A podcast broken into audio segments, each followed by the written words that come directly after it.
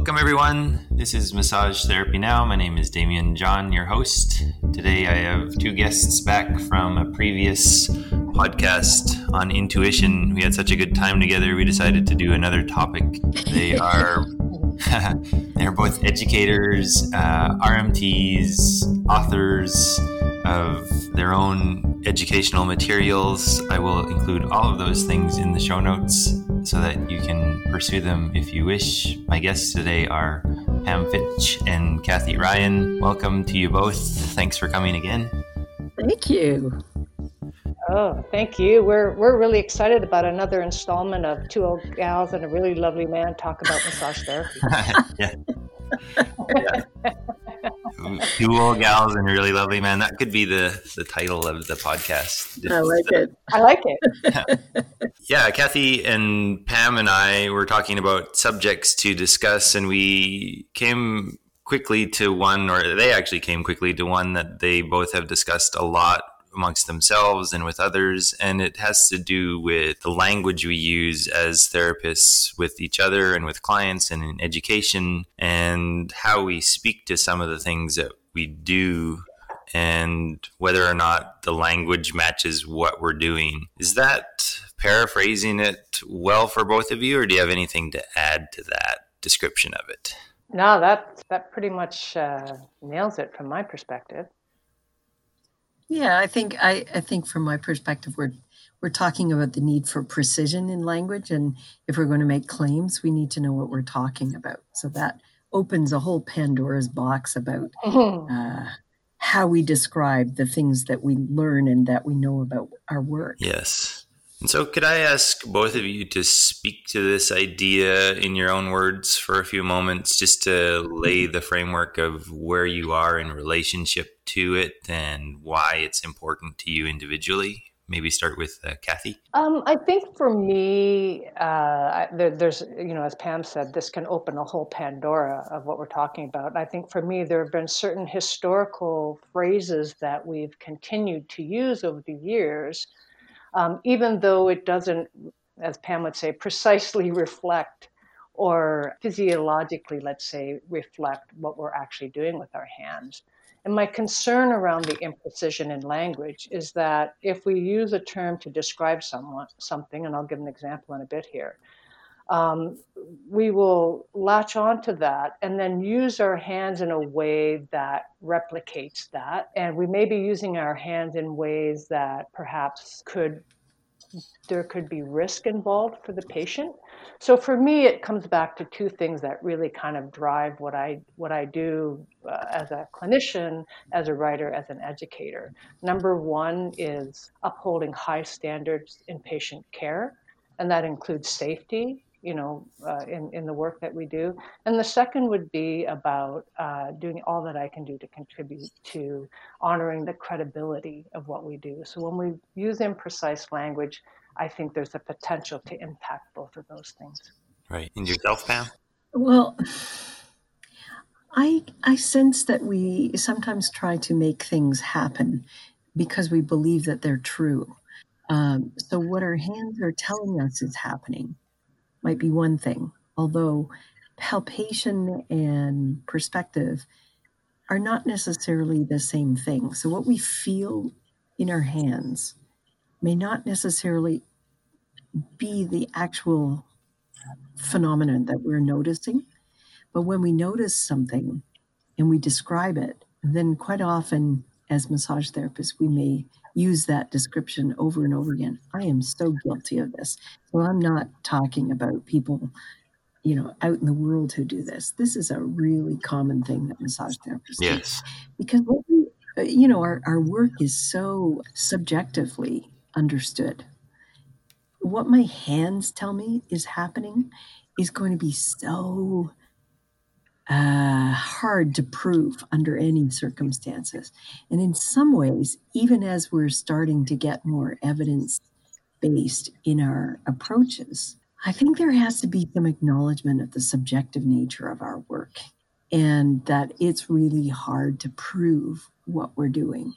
So that requires a real onus of responsibility on the therapist to be as precise as possible and to say that we don't know what we're feeling if we don't know what we're feeling.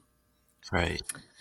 Can you say more about the subjective nature of our work and, and dive into that a little bit? Well, sure. Well, I mean, if we're talking, uh, if if I'm trying to tell you what it is I feel when I put my hands on a client or a patient, um, I'm going to describe the sensation from my hands. So that's looking at the, or feeling from the outside into the patient's body, mm-hmm. right?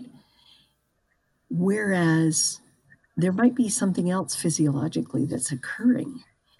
There may be a psychological overlay of, of, of trust between the therapist and the patient that needs to be acknowledged and perhaps um, connects with the, the shift that I'm perceiving. And sometimes we can get, we can be vulnerable to believing that we personally, as therapists, have made a change in our clients' bodies, mm-hmm. when in fact, there may be something else going on, a process that we're not even aware of.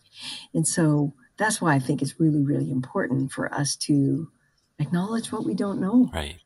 And and be, be as precise as possible. Yes. What do you think, Kathy? Oh yeah, I mean, I, I, you know, I think as we talked about um, in the last segment, I think it would be nearly impossible to really figure out exactly how our work works because there's so much going on on so many levels in concert that would be really mm-hmm. difficult. I think there's a there's a couple things for me that I you know in, in terms of language in reading research have become very blatantly obvious that that particular phrase is taking us down a road that isn't necessarily precise or correct.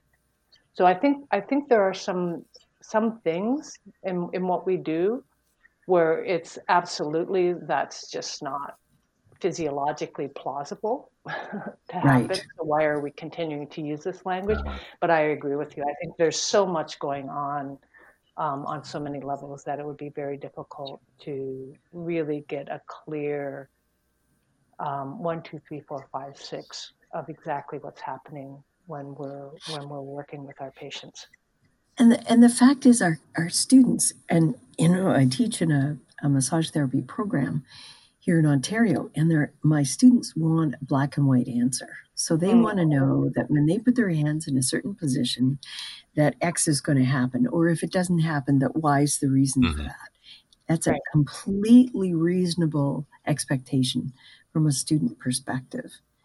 But I don't know any black and white circumstances in our work. I, I don't know about you guys, but I just don't. yeah. Well, I think when you point out the subjective component of massage therapy and honoring it, I haven't actually heard many people, I don't think I've heard anybody say it in that way. And I haven't heard many people state it in a way that uh, there's pushback from a number of massage therapists in the field around getting really, really objective. And it's there's there's two not two camps, but you could say there's a few different camps in the world of manual therapy, and sometimes it's called woo woo, and sometimes it's called evidence based, and and so there's this back and forth that happens, but as you just stated in the, the wording of honoring the subjective space, maybe we can honor all of it and realize that we can never be totally, truly objective. I, I really like this thread. It, it it's uh, making sense to me in, in a way that I haven't actually heard. It, it's very sensible. it feels very sensible to talk about it that way. Well, let me let me let's let's get concrete yeah. here. So let's think about an example, right? There's been a lot of uh, conversation in the last few years about whether or not trigger points really exist. Yes. I've heard this from a bunch of different educators, and some educators will say, "Oh, well, we don't we don't call them trigger points anymore." Oh, okay, all right. So for almost 35 years, I've worked as a as a practitioner. And there are times when my hands encounter a taut band in the soft tissue.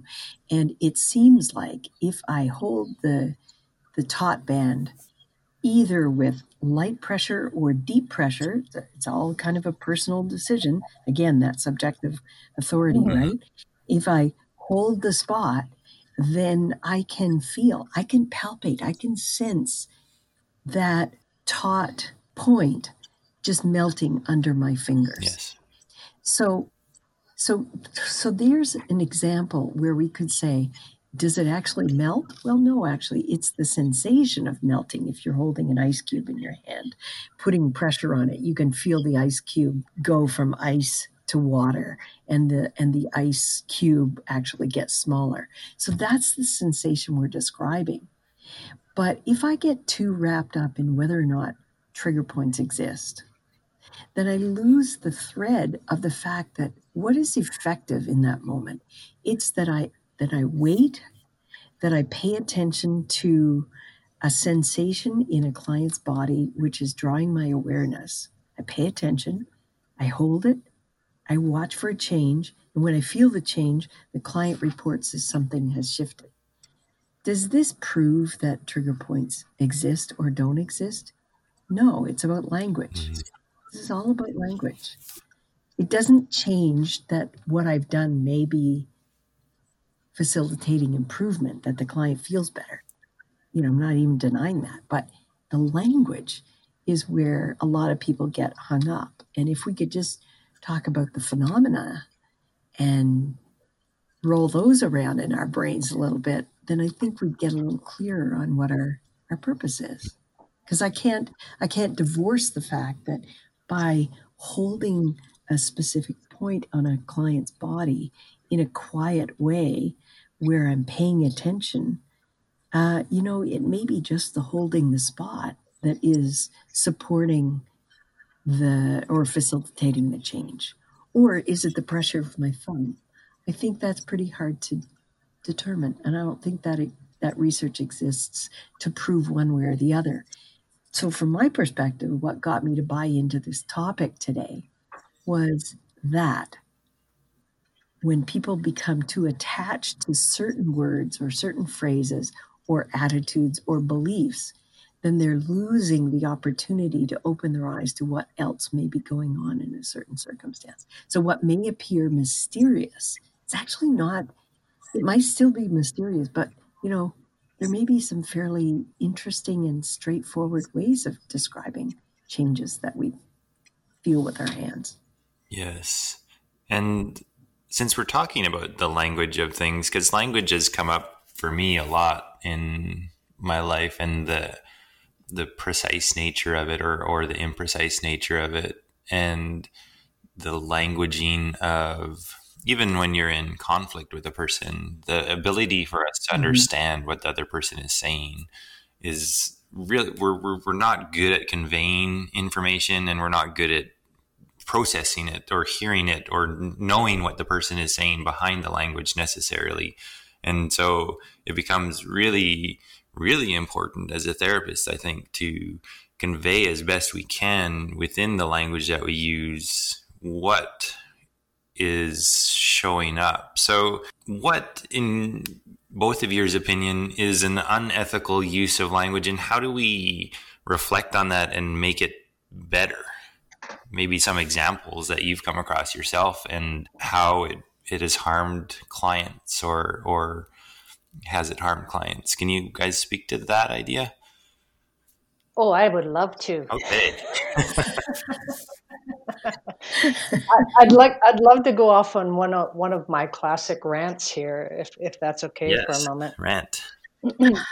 It's never so, stopped you before, Kathy. No, this is true. This is true. As you know, as Pam, as Pam well knows, because uh, this has been one of my rants in her presence. Uh, one of the phrases that just drives me to distraction is the term breaking up or down scar tissue. Mm.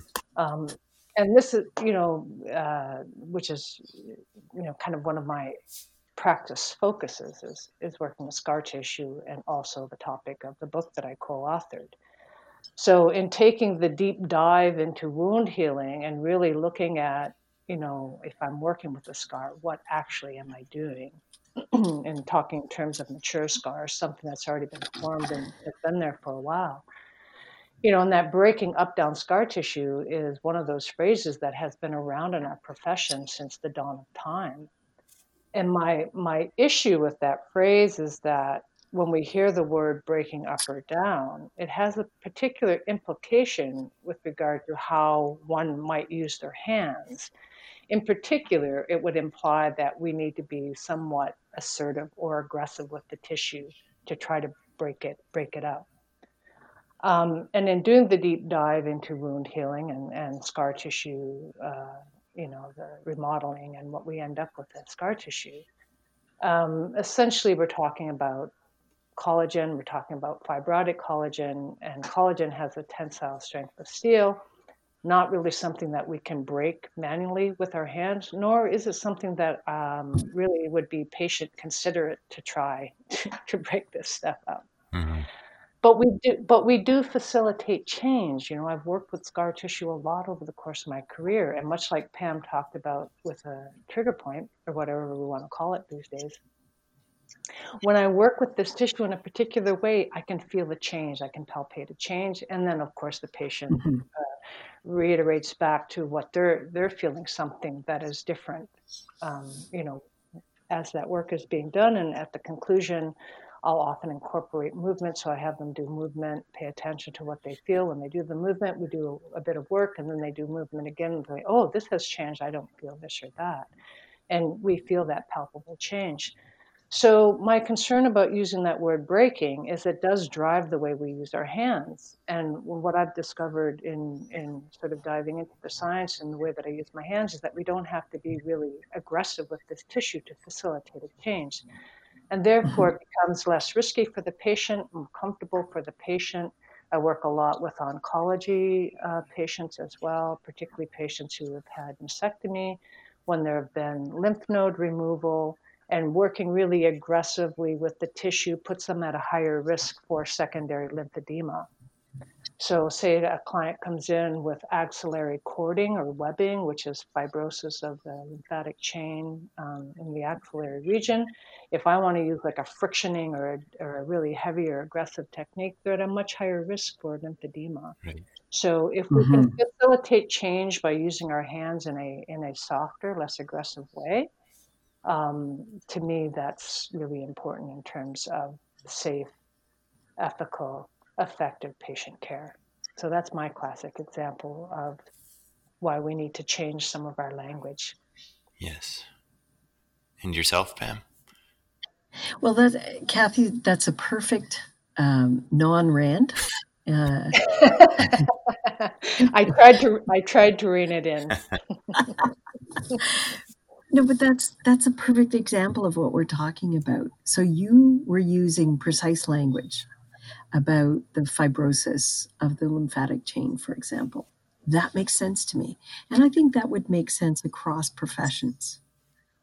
But if we talk to other professions, especially, or we talk to clients and we talk about breaking down scar tissue, well, then they have an impression, as you say, of a, a much more um, direct and uh, aggressive breaking down of something that is is is uh, stuck. Unbreak- unbreakable?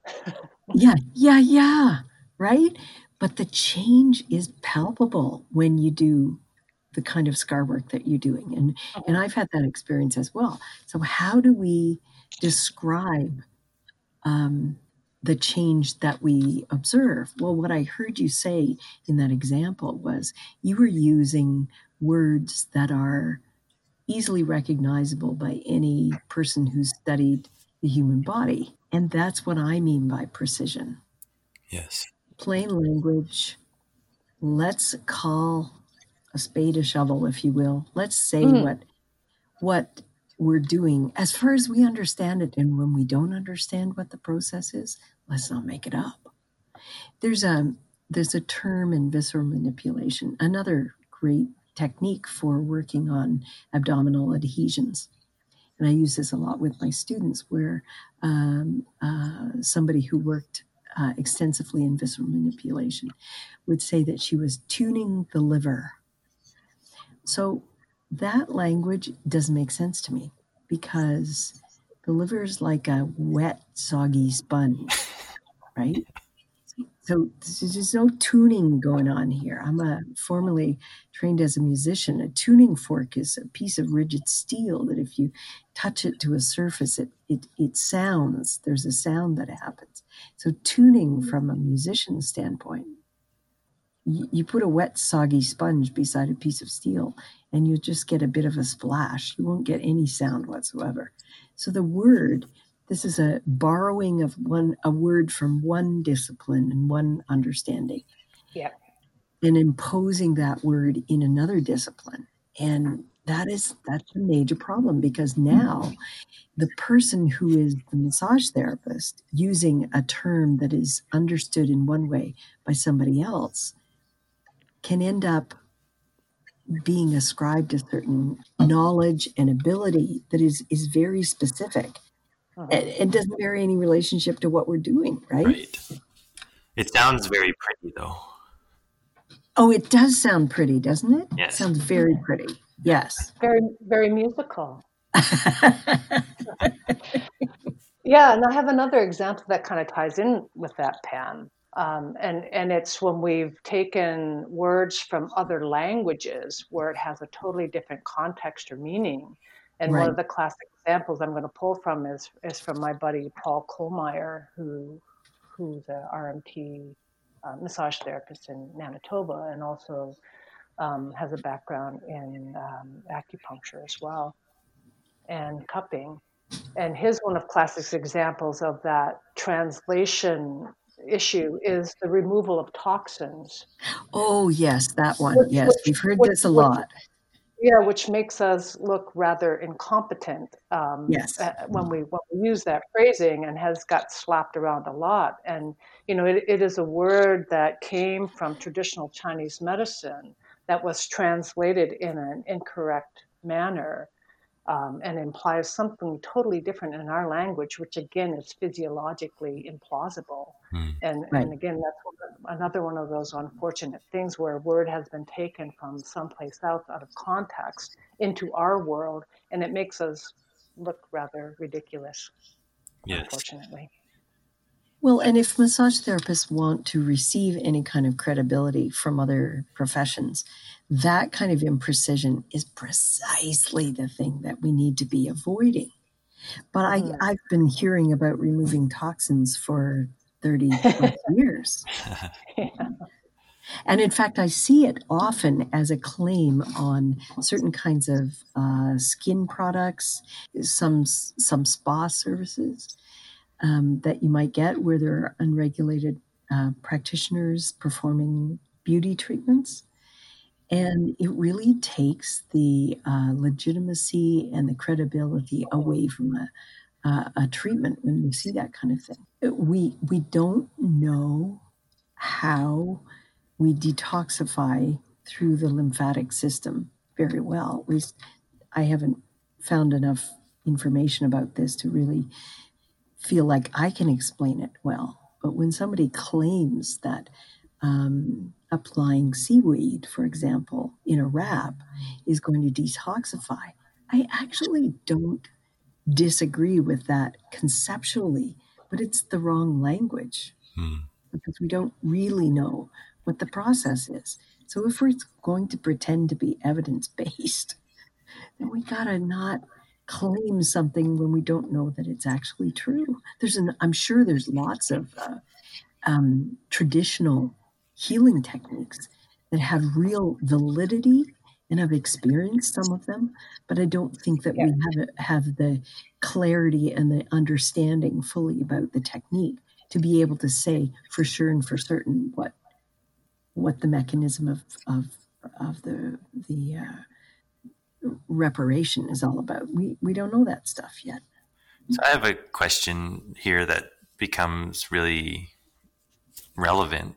I, I remember school. I remember being taught various techniques. I remember the languaging. I was really into fascial work. I remember the upledger stuff. I remember the lymphatic, and all of them have their own lingo and none of them have any precise science behind them, it seems like. But it's a way of categorizing in your mind maybe what you're doing as a therapist, and it helps you move through the work that you're doing a lot of the time in a way where you can have some sensibility around what you're doing, at least in your own head. So if we're being taught these language systems by these various groups that are not very responsible with their language. I would say I don't know any particular technique that really really has gotten clean in their languaging of how they're working. How do we as a profession clean it up? It seems rampantly everywhere. And in I know students, I have friends who are massage therapy students right now and they're lapping up all of the information, you know, and it makes sense to them like it made sense to me. But there's no counterbalancing to that saying, hey, we have to be really ethical with how we speak to people because of the neurological looping that can happen and all of these things that pain science is starting to show in terms of how we language things and how people get better and all of that kind of stuff. How do we fix this problem and who becomes the authority on the language? Oh dear. oh back back wow. to authority figures, eh? I don't know that that. I, first of all, language police that makes me a little uncomfortable because uh, I can imagine that uh, some people might really enjoy that role, but there are some researchers who are with energy and enthusiasm debunking some of those myths. There's a, a lecturer here in one of the programs in Ontario, uh, Richard Lebert, who has a wonderful evidence-based platform that where he is showing, demonstrating, sharing all the research on particular conditions. It's refreshing because it's an open source, open access reference that he's making available to anybody that's interested because he personally probably feels he should probably be one of the people on this podcast because, you know, he's got lots of opinion about that. Sure. But I, I think this, the precision comes from a willingness on the part of teachers, especially, to inspire their students to think to open their eyes and think more widely about what may possibly be going on. Because when our teachers suggest to students that it's this way and this is what makes sense and this is what's happening, students, they're black and white. They're going to pick up that information as if it's gold. Mm-hmm. Well, and I think you know part of it is just you know evol- evolution. You know, there uh, we see um, diagnostics evolving, different forms of diagnostics that gives us an opportunity to understand both structure and process mm-hmm. better. Um, I mean, it was just 2015 where there was medical diagnostics that were sophisticated enough to image the lymphatic vessels in the brain. Wow up until then, it was a, up until then it was a question whether or not there were any lymphatic vessels right. in the brain. And and now there's a now that there's an awareness of that, they're looking at um, certain neurological conditions like Parkinson's or MS, and is there a relationship between you know, uh, under functioning or malfunctioning of lymphatics in the brain and these types of conditions, and can that improve care yeah. for these types of conditions. I mean, this is ongoing research, right? So part of it is evolution, and I think I think one of the things that concerns me, and this came up um, at the last RMTBC AGM, Bodhi Haraldsson stood up and said, "Look, I think it's time for us to really take a look at our education and training." And go time for a big overhaul because we've progressed enough in the science area um, that we can, at the very least, extract these blatant yeah. things. I'll use the breaking up down scar yeah. tissue, for example. At the very least, we can start to extract the really blatantly wrong or incorrect things that we're saying and, and think that we're doing, um, and start to modernize, um, you know, our education and training. I mean, Pam and I both uh, were on the uh, project group to update the interjurisdictional uh, practice competencies and performance indicators. And when I looked at a lot of that information, much of it is hasn't changed significantly from when I did my massage therapy education and training in the 1980s. Mm. That's exactly right. And Yeah. I'm not saying and I'm not saying that everything that we've done, you know, historically in our education and training needs to be scrapped. That's not what I'm saying at all. But we have enough science now. You know, we, we often, you know, lament about our dearth of research in massage therapy. But, you know, kind of what Nancy and I did with our with our book was to take a look at just wound healing research mm-hmm. and apply the basic physiology of that to what we're doing you know so we can be doing this within our profession with with good solid research in you know complex pain is a perfect example Oh, yeah. of um, up, up updating our understanding of that. And you know we can make pretty reasonable nexus between that and what we're doing with our hands to better support and understand you know what it is we're doing. And i think that will help improve the delivery of our care. And again i go back to the breaking up and down scar tissue as one of them. There are physiologically plausible changes that happen and there is good science to support that and uh, you know that's you know part of one of the courses that i that i teach is that, okay kathy you've made this statement about we're not breaking this stuff up what is physiologically plausible then so you know i'm doing my best to put my money where my mouth is and come armed with my evidence to say here are some possible changes that are happening in the tissue Mhm. that can be facilitated by virtue of our Mhm. hands Uh, As we're, Yeah. oh, go ahead, uh, Pam. Oh, well, I was just going to follow up on what you were saying, Kathy. I remember that when we were sitting around the table and discussing techniques as they are listed in the uh, interjurisdictional competencies, one of the techniques that just kind of stopped us short was was the term origin and insertion technique, or was it GTO work? Hmm. So GTO work is was well understood in massage therapy. Is actually origin and insertion work, but we could not and we sat around the table looking for references and and and uh, any evidence. What what is that technique really called? What are you really doing? And i think we landed on origin and insertion technique because it was referenced whereas gto was not. Well anytime somebody's doing uh, a discussion either on you know um, in a paper or doing a presentation i think it's our responsibility to be representing what we're doing accurately for all the reasons you said.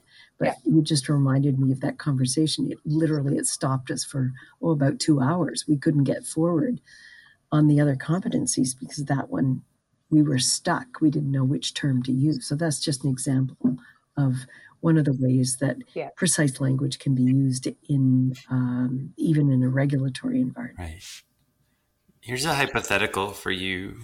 You have a client who comes in and you're working and you've listened to this podcast and you're realizing your language is terrible and you have no idea what to say. And your client asks you, What are you doing? And you don't know. You realize you really don't know what you're doing. What do you say to this client? Do you say, I have no clue, but trust me? What's the right answer here? Do you have any ideas?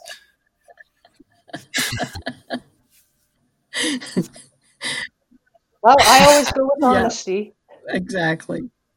I'm I'm not ex- I'm not exactly sure why this works, but I've been you know doing this for many many years. But you know, for for me, it always comes back to: Are you Mhm. comfortable with this? You know, meaning to the patient, are you comfortable with this? Does this feel okay to your body? I mean, that for me is always the stop or go right there. For, But my, I, I, I always favor honesty. Oh, So yes. sometimes people will ask me a question, you know, what, what exactly is happening in there? And I'm like, you know, that's, that's a great question. I would love to know the answer to that. I'm going to, I'm, go- I'm going to a conference in, in, you know, such and such time frame. And there might be people there that might be able to shed some light on that. You know, and I'm going to ask them that question. Mhm. well, I would I would also break up the question into two parts, Damien, because it's possible that the client wants to know. I- I've had clients say, you know, put my hands on their body and literally for 40 seconds.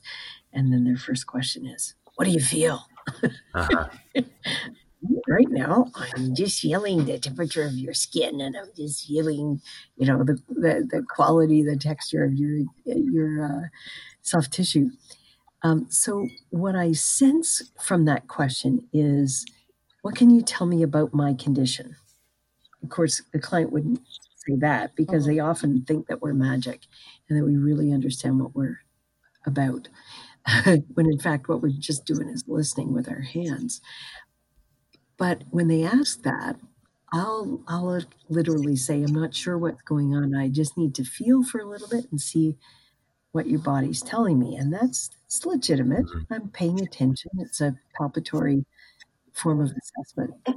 But it, it speaks to that client need to have me a little bit magic in that they some clients actually believe when they feel a pain, I feel their pain. I don't feel their pain. And I find myself educating people about that. No, I actually don't feel that. What I feel is a degree of tension, or I feel a hardness, or, yeah. you know, and I'll describe what the joint feels yeah. like, or the soft tissue and everything, and, and separate their magical thinking. I'm not, I'm not a healer in the traditional sense. I'm putting my hands on them, but I'm not trying to be magic and and have them think that I know what I'm, you know, that I have special knowledge. Well, I don't know. I kind of think of you as a magical pixie, my friend. trying trying to avoid the magical thinking where I'm pretending to be something I'm not, you know. but that but so there's that piece. But then the other part of this that um, I think is is genuine also is that clients want to understand their own body. Yes. So then, then yeah. I then I go down it's almost the same track, but I really believe that we have a, a duty and a responsibility to educate our clients about how the body works without the mystery, because the mystery remains whether I feed it or not. But the actual knowledge that I have about how the body works, my first year students know more about how the body works than most members of the public who've never studied anything about the body. So they already have more knowledge. Mm-hmm. If, if we share that plain knowledge that we have and, and are willing to say, I haven't a clue what this process is, I really don't know. I can tell you what works, I can tell you what my experience is. I can't explain to you why this works because I, I really don't know. I think there's power in that. I think it's powerful medicine, mm. pers- personally yeah, I believe in the honesty track as well because there is definitely more potential harm to come from making up diag- or diagnosing or yeah, mm. saying that the magical thing piece where I feel your pain or mm-hmm. there's even a bit of acting that can show up I think where the person's like yeah you definitely can feel your your pain here and and i've had senses as a therapist of this is strange i don't understand what i'm feeling as i'm touching this person on an emotional level mm-hmm. and on a cognitive level mm-hmm. and those types of things and yeah. mm-hmm. i think the problems start to show up when we try to explain that to the client where we're saying uh, you know you're experiencing something individually and you're trying to relay it to the client in a way that would make sense to them. So you're saying that you're feeling their whatever. Um, yeah, I think that becomes quite problematic. And and so the honesty where yeah, I really just have no clue what is going on. But in a way where you're you're practiced and you're saying, but I do know yeah. this and I do know this. And yeah. I think that's very uh, for me as a client, it would be very helpful to hear that so that I don't, it also destroys some of the power dynamic that can happen where well thank you for saying that because that's I, I kept yeah. I kept wanting yeah. to jump in and and I but I wanted you to finish mm-hmm. your thought Damien, because that's the thing that ties this conversation that we're having to the last podcast right. if I yeah. encourage people to think that I'm magic that I have special powers that I'm so spiritual that oh, it's it's a privilege to be in my presence. I am feeding all the transference that a client is quite naturally going to feel. Yeah. If they if they kind of like me as a human being, then now they think I'm magic. Yeah. oh my goodness, that's a big responsibility. And, and I'm constantly um, making efforts to knock the pedestal out from under me because I do not want that responsibility. If if if clients or patients put me on a pedestal or students or whatever, it's important for them to recognize that I'm human because I am so human and I am so able to make you know major errors. Mm-hmm. And that's why it's important to say that we don't know what we don't know. Yes. Oh, it's so important, and I think you know it, it does completely tie into that. And and you know, I'm sure you've had this experience, both of you, um, in your practice, where people come in and say, "Oh, you know, just do whatever you think is best. Yes. You know, you're the you're, you're the expert, you're the yeah. boss, right?" And I very I very quickly will say to my patients, "No, actually, you're the boss in here. This is your bot. This is your body." And and yes i'm i'm trained to do what i do and and hopefully you know i have a you know a good level of skill and knowledge to be able to facilitate good care for mm-hmm. you. Um, but but really you're the person who you know ownership of your body. Yeah. um, you can convey information to me that i cannot gather. That's right. And this is really important information because you can feel internally what that feels like for you. I i can't discern that and I'm really reliant on that information because that helps me significantly in being able to deliver a safe and effective, uh, you know, mm-hmm. treatment plan for you. And again, that ownership piece is so important because again, that speaks to the power differential. Yeah. You know that that that helps to balance that out, which I think is such an extraordinarily important thing in healthcare certainly in our unique environment where we're most often uh, working one to one with a patient in a closed room. So anything that we can do to to balance that power differential is such an important important. So this is where the silo that uh, we can get into as practitioners um, breaks down because you're discussing the power differential. I was discussing transference. It's the same kind of issue, mm-hmm. right? Mm-hmm. Um, and it feeds uh-huh. directly into whether you're doing orthopedic care or uh, oncology massage or you're working with uh, complex conditions. The point is, those patients and clients that come to see us, they depend on us to be straightforward with them, to be honest. They want us to tell them what's going on. And if we feed the idea that we're special, we do them harm. That's where the, the the the, harm is in the lack of precise language, from my perspective. Mm-hmm. Mm-hmm. Yeah. yeah, and we've been speaking to the imprecision or the lack of precise language around how we speak about our treatments. But Pam, you brought up as we were going preparing for the show the idea of language as it relates to when people show up. So to quote you, if you are ready for the treatment, then no bad will come of it. The old the old chestnut. And so, oh, yes. yeah. And so I think mm-hmm. let's mm-hmm. speak to that a little bit too, because there is uh, a holding of space and uh, uh, care that comes with language when we first meet people and we bring them into the therapeutic space. And I think one of the larger harms can come from not acknowledging the broad spectrum of humans that we encounter and the possibilities of their lives. And how do we fix that problem? Because I know I've been in places where there's a doctor or a nurse, and the, the speech, the way they speak to me, deeply impacts the the out, both the outcome and my my feeling of of uh, being taken care of. And if it's done poorly, it really ruins and actually can be damaging to my both my opinion of them mm-hmm. and my my feeling of health and well being. So, yeah. Right. If you're speaking to this idea of you're ready for the treatment, then no bad will come of it, or something like it. How do you, how do we change that type of language, and, mm-hmm. and can you just broaden that? Your thoughts on that. Um, I I feel really really strongly that. Uh, uh, so you, Kathy, you had your rant. This is my rant.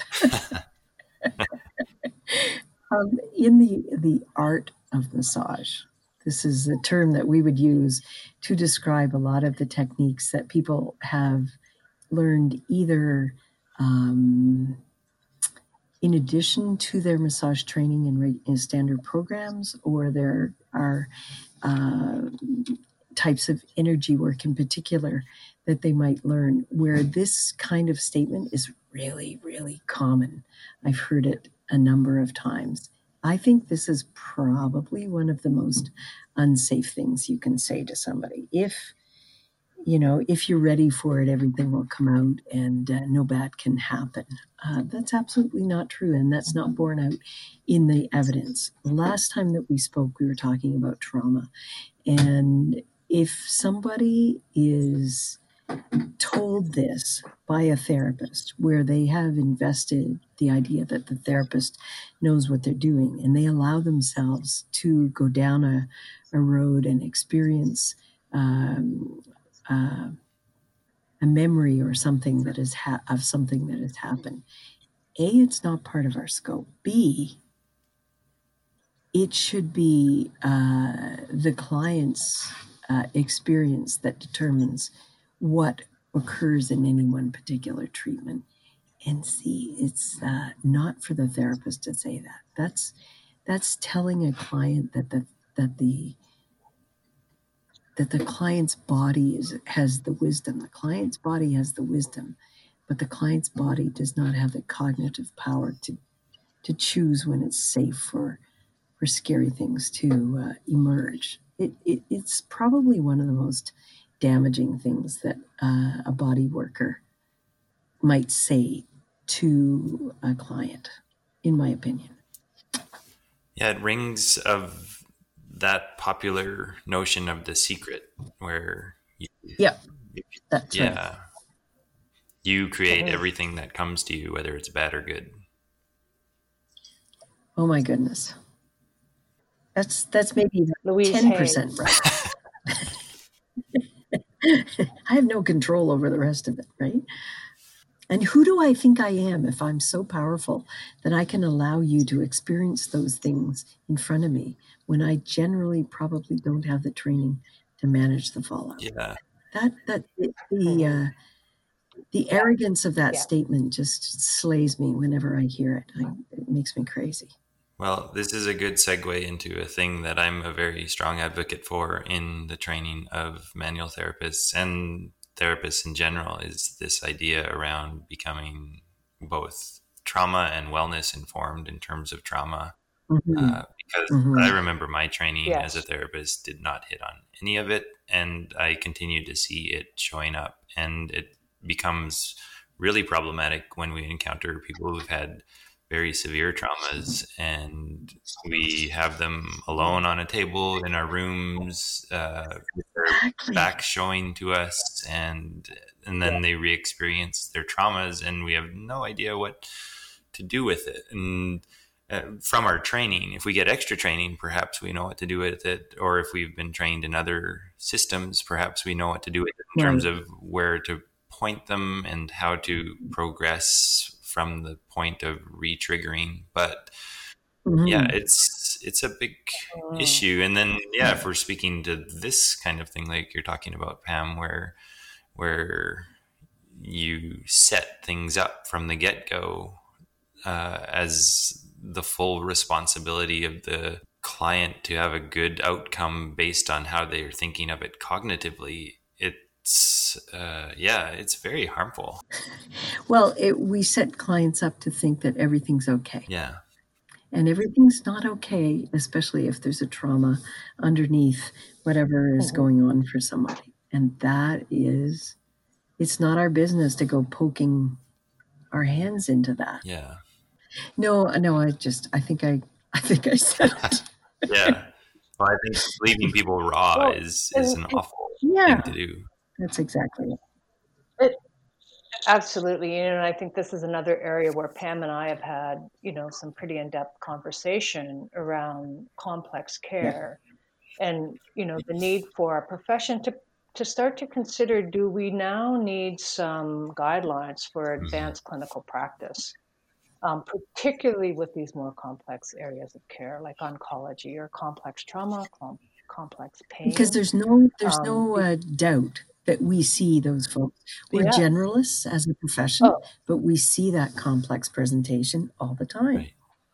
People of course, of course, of course we do. Of course we do. And I think more and more people. I mean, we, you know, massage therapists, we are the most widely used of, if right. we want to use the term alternative yeah. healthcare. Yeah. We are the most widely used. More people will come to see a massage therapist than pretty much all the other alternative uh, forms of healthcare out there. Mm-hmm. Like so the potential for us to be working with people with complex issues is really, really mm-hmm. high. Mm-hmm. Because well, I think more and more people are gravitating towards it's not an either or.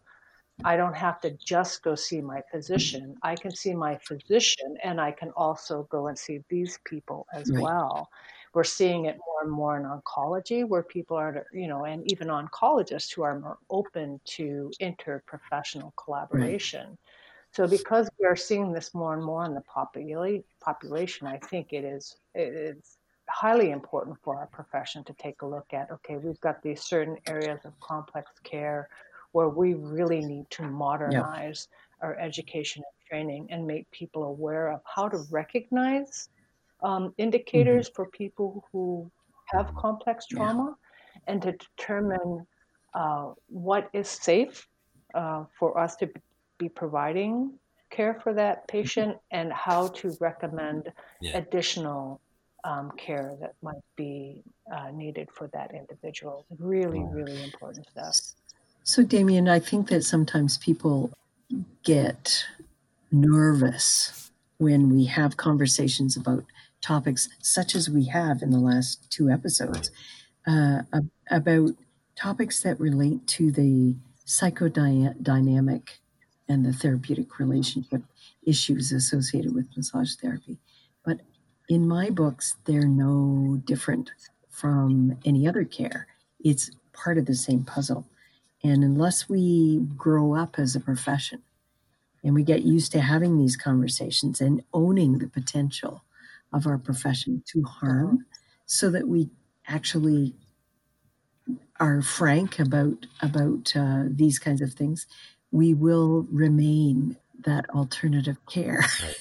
but but you know, at the uh-huh. advanced practice guidelines that Kathy mentioned, I couldn't agree more. Um, we we believe really strongly that massage therapists need to know how. It's one thing to know how to treat somebody who's uh, torn a ligament in their knee or has low back pain, but the complex presentations that we get as generalists, we absolutely have to be much better at uh, um, addressing the larger um, interpersonal issues that result from imprecise language and fostering trans mm. transference and that kind of thing. Well, and for lack of a better term, you know, we, we just it is it is irresponsible as a profession to ignore the big white elephant in the room. That's right. So you know, so you know, we we've got to take this issue head on yeah. as a profession.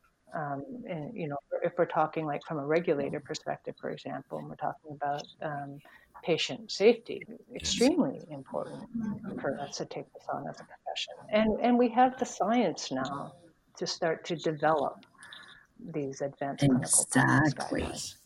So we're reaching close to the end of our time together. I'd like to get your individual thoughts on what the takeaway from this discussion would be, and what would be some next steps to improvement? Well, modernize our education and training. Uh-huh. would would be one of my, I think, you know, really important, and and the precision of the language in that, where where we have really, you know, developed really clear information evidence basis to do that. And and again, when we talk about evidence informed, I think again it's important to remember that there are three pillars to that. One one is the mm-hmm. science and research. The, the, the other is the, the patient, what the patient mm-hmm. values. Mm-hmm. And then the third pillar to that is also clinical right. expertise. Yeah. So, you know, and, and no one of those should be weighted more heavily than mm-hmm. the other. So as we're going forward, for for evidence bases. We need to pay very close Mhm. attention to all three of them. And yourself, Pam?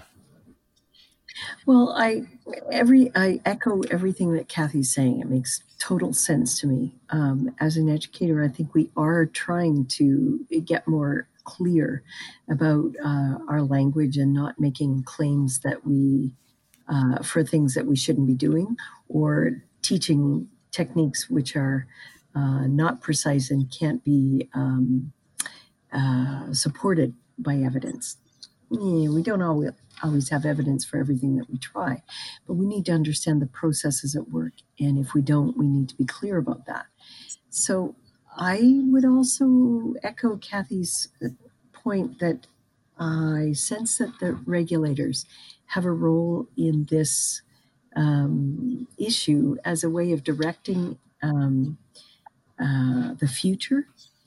Um, if the educator, if the regulators are registering massage therapists in their jurisdictions, then perhaps we could have more dialogue about these issues between educators, regulators, and practicing therapists so that we get some consensus. Right. I recognize that regulators need to work independent of educators, but I, I heartily believe, and this is borne out by nurses and some of the other regulated health professions, that there is a place for educators and regulators to dialogue so that we're all on the same page and giving the right messages. Yes. And I, you know, I think we have enough. Um, you know, we've we've talked about who who should be the authoritative or definitive definitive voice in this, and and again, I think we've progressed enough in our profession where we could amass a group of subject matter Mhm. experts in particular areas. You know, we we do have people like Pam Fitch who have the higher levels of education, and and others out there as well that we can we can bring into a collective group because I don't think it should be one province or one No. voice. I think we need to draw on our larger body of really brilliant massage therapy Yeah. minds out there to bring them together in a group and take a look at you know some really critical areas in our education and training that could Mhm. be modernized Yeah. and and get them to pull together you know the evidence to support how we're going to shift and change our education and training in the years to come I'm looking forward to that conversation. Yeah. Woohoo, I have a takeaway that uh, makes sense to me, and I think it would be a useful thing for some of the listeners, or I hope it would be, would be this idea of magic think uh, as an individual. If you are, yeah, magical thinking. If you are interrogating yourself consistently, doing a retrospective or a thoughtful introspection into how you work and and why you're saying what you're saying and all of those things and you consistently come into that minds, mindset of interrogating how you speak to your clients then or maybe not interrogating is not the right word but just thoughtfully Just reflecting. reflecting on what you do and how you do it, then I think a lot of Yeah. the nonsense that could show up would not show up. And and also checking in with your with your colleagues. Don't stay in Yeah. a silo. I, I was really in a silo as a massage therapist and I didn't check in a lot. And that's I didn't do many of these things, but I did some of the magical thinking. Sometimes you, it's it's hard to not have your ego come into play and be like, I fixed you. For sure. Um, yeah. Yeah. So that would be my takeaway from today's discussion, amongst other things. And I, I love having had the time to chat with you both because it's always goes down these really fruitful avenues. I think the listeners will get a lot from this conversation, and I'm hoping that we move into another one down the road. Both of these women are amazing resources. So if you do have questions about such things or similar things that I can't think of anybody better in the field to ask, don't necessarily ask me. I wouldn't consider myself uh, uh, an authority on any of this. I can just speak is my main my main skill set. So without further ado, I appreciate both of you showing up today. Uh, have a really very good day, and and we'll talk again soon.